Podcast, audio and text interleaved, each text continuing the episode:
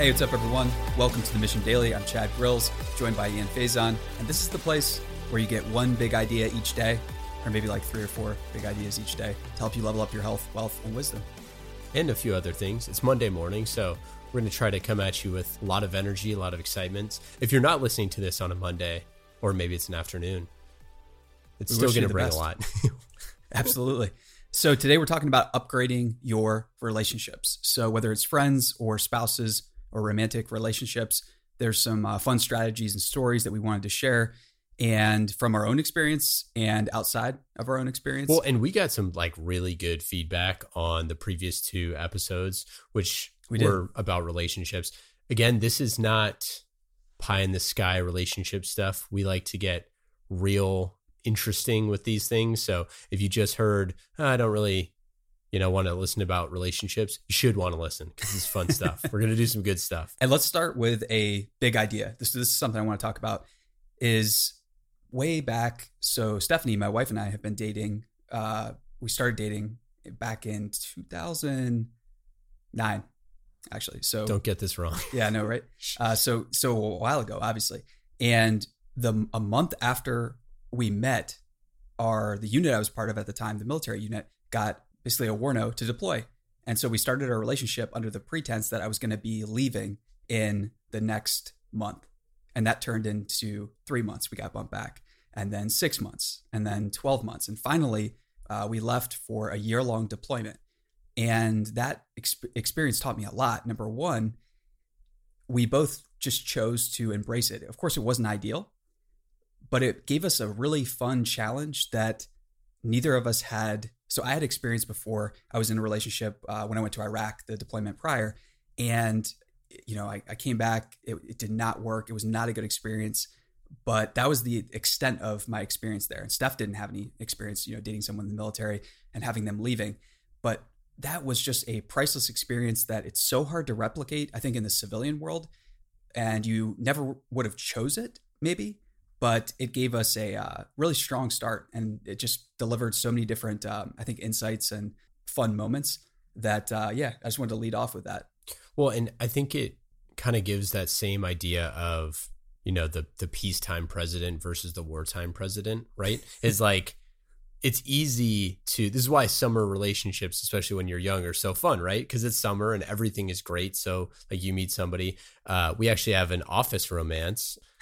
Our Chad's uh, dog and our office dog Toasty met a golden retriever He met a very special friend named, named Rosie. Rosie. She taught him how to swim. Uh, they had they had a, a little one week vacation. Um, And they started their relationships when their owners were away. yeah, we're we're away. That's yeah, great so their point. owners were on a deployment to uh, go see friends and family, and they uh, got you know got through it by uh, yeah coming together. I, I, we need to get them like they need to have like some sort of doggy pen pals. But anyways, the reason why I say all that is um well in jest, but you know it's relationships. I think a lot of times are easier when things are going really well, but the true test of the stress test for those things are when things Yeah. go really wrong. So there's a great Stefan Molyneux quote where he says, "Adversity is like carpet bombing false relationships. When you place significant when you face significant adversity, there is such great sunlight that causes indifferent or false friends to scurry into the darkness away from you. And I think that, yeah.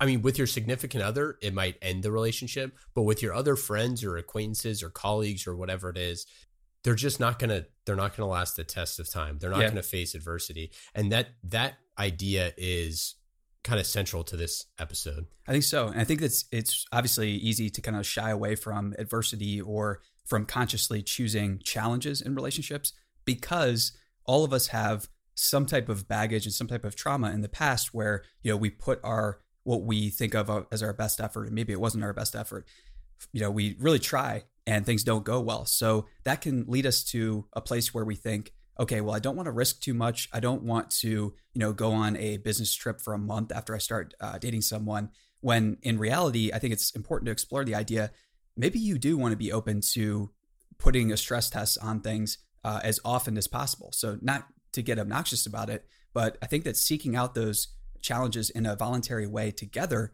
with your spouse your significant other uh, or even just friends that you're a part of that's where you get to uh, just way more interesting stories So another thing that we wanted to talk about was the idea of serendipity.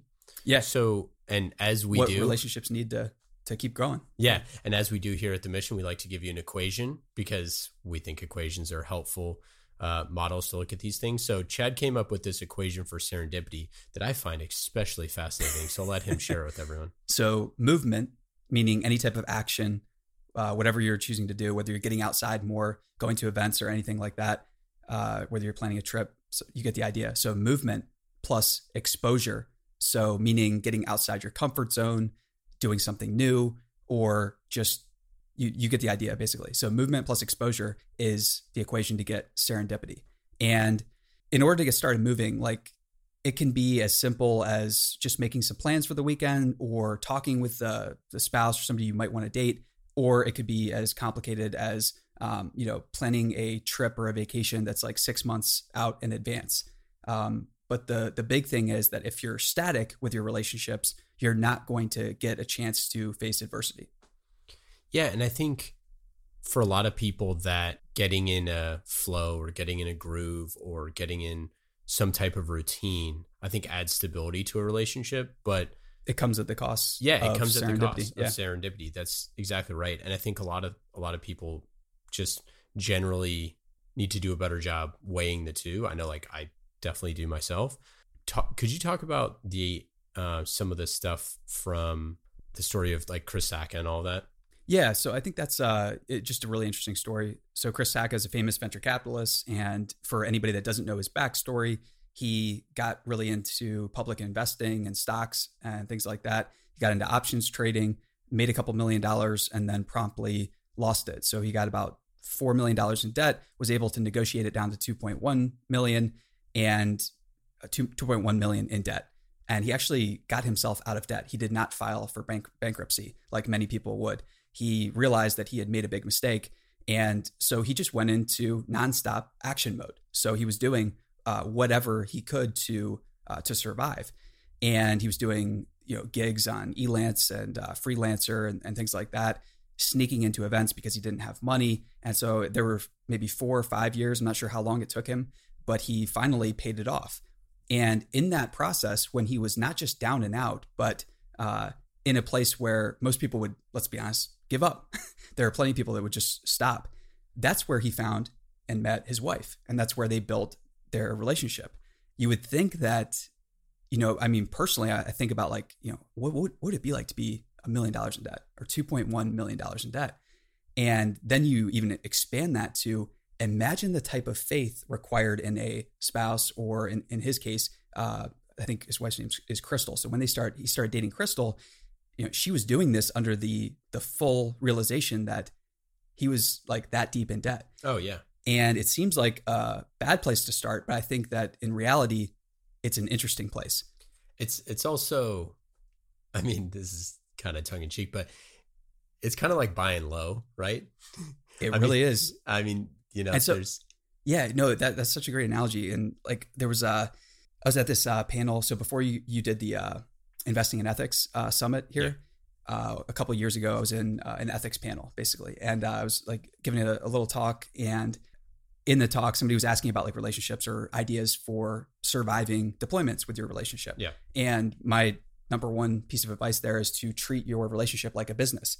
And of course, like that, you know, people didn't like hearing that. It made people feel uncomfortable and everything. Um, and I just mean that from a, a standpoint of having some ways to measure and manage things. And it's uh, it, it feels cold, it feels callous, but if you're in your head calculating like, okay, did I get put together a great experience for us? Did we have a great date? Uh, how you know how much does that put me to the good? It's uh, it's a really interesting mindset because you're always thinking about delivering value, and if you're if you always have that mindset of either delivering or creating value or figuring out ways to give more, which is again the essence of business, uh, your relationship's going to be able to survive those storms, or you're going to be able to uh, get through the the debt or the times apart much more easy. Yeah, and I think that that goes in line with like constant movement, right? Is if you're and so Sir Isaac Newton said that a body in motion will stay in motion, while a body at rest will remain at rest, and that's like how relationships are, right? If you, it's like that uh the thing we were talking about of uh that someone posted on like Twitter or Instagram or whatever that She's like, hey, a tip for a healthy relationship: whenever you're at the gas station, buy your wife something. Um, but it's that, but that idea is like you're constantly like in movement, right, and thinking about the other person and doing that stuff. But really, the only way that you're going to find those things is through the movement, is through exposure, and that brings you to this idea of serendipity. Definitely. Oh, and uh, another yeah fun side note too. So one of the cool things about doing things online is that's a great place to obviously get exposure.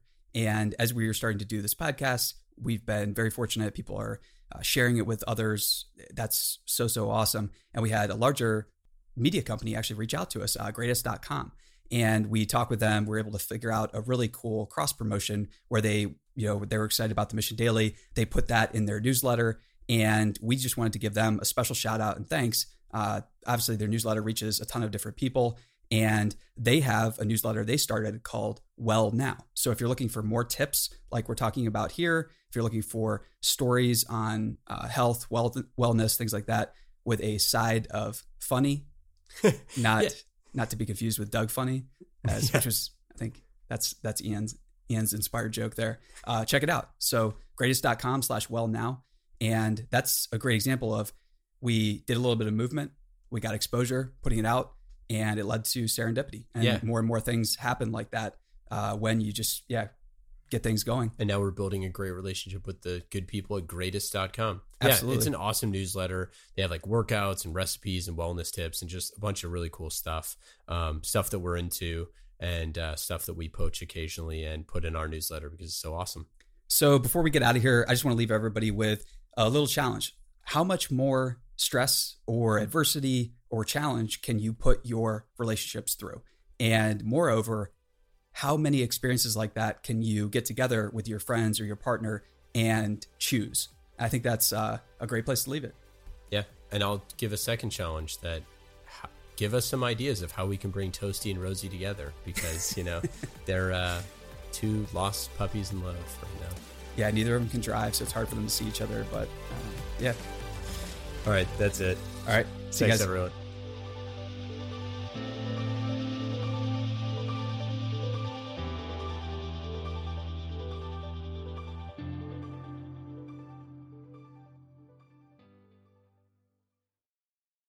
Hey, listeners, thanks for tuning into this episode. I hope you enjoyed it as much as I did. If you haven't already, please subscribe, rate, and review this podcast. It helps spread the word, and I would greatly appreciate it.